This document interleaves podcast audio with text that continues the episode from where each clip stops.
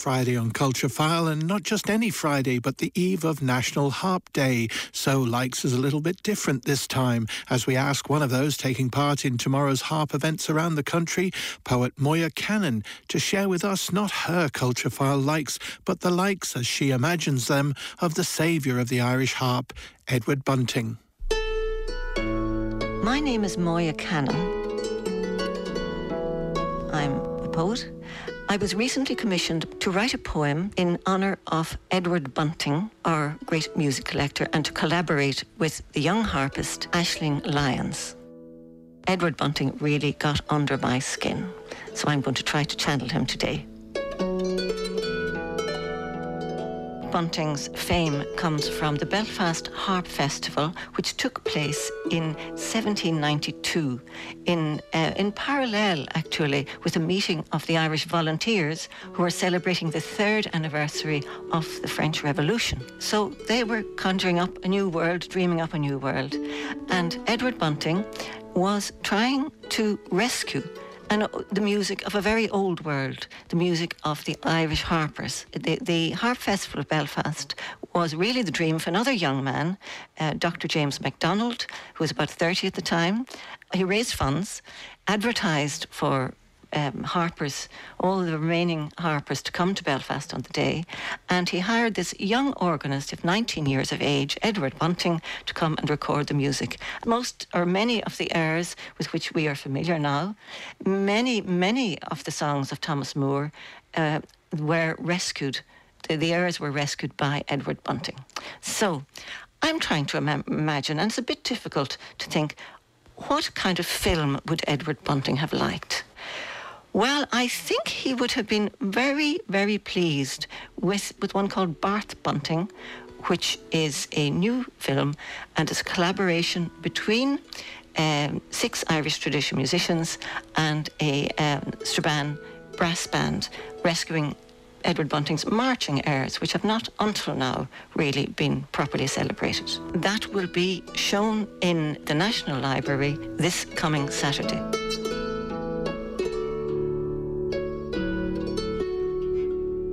A book which Edward Bunting would have loved is Charlotte Milligan Fox's Annals of the Irish Harpers, which was published in 1911. It gives an extraordinary picture of the Belfast Harp Festival and the world of the uh, late the late um, 18th century in Ireland in which the old harpers um, moved around the country playing their music, and of the Harp Festival itself, and a great portrait of Edward Bunting and his times, and of the wonderful patron James McDonnell, who made it all happen. Uh, Eleven harpers turned up at this festival, and he tells us a little bit about all of them. The eldest, allegedly 97, and died at 110, but um, maybe, maybe he did too.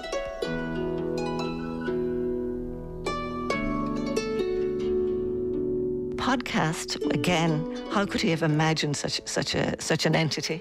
Could he have imagined it? Could he have dreamed it up? He would have loved the concept of being able to record music in, in a podcast.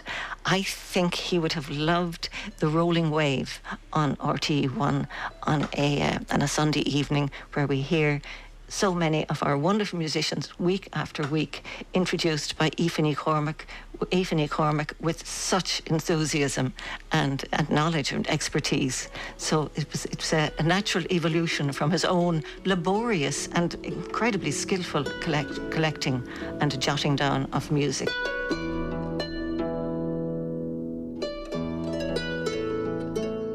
So much of Bunting's own music has got under our skin. And I'm going to select um, one of my own favourite pieces of music, which obviously he loved as well. It's called The Wild Geese, and it's from Kathleen Loughnane's early album, Affairs of the Harp. It was taken down by Bunting from an Armagh harper, Patrick Quinn, who I wonder he may have been related to Bunting. Bunting's mother's family was Quinn. And um, The Wild Geese was included in his third collection of ancient music of Ireland. And it's about the exodus of the Irish nobility after the Treaty of Limerick. Beautiful, haunting air and played so with such depth of feeling uh, by Kathleen Loughnane.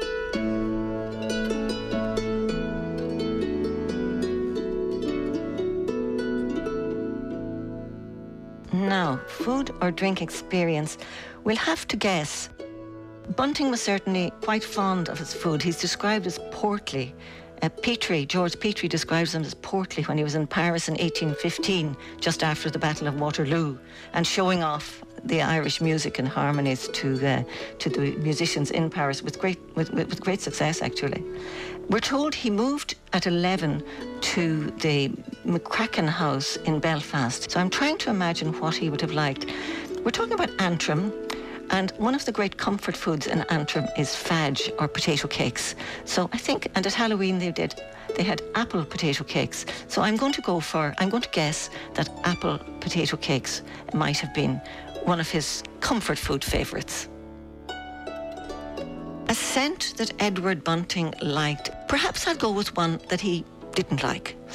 In 1815, when Edward Bunting was in Paris, when the Allied forces, Russian and British were uh, occupying it.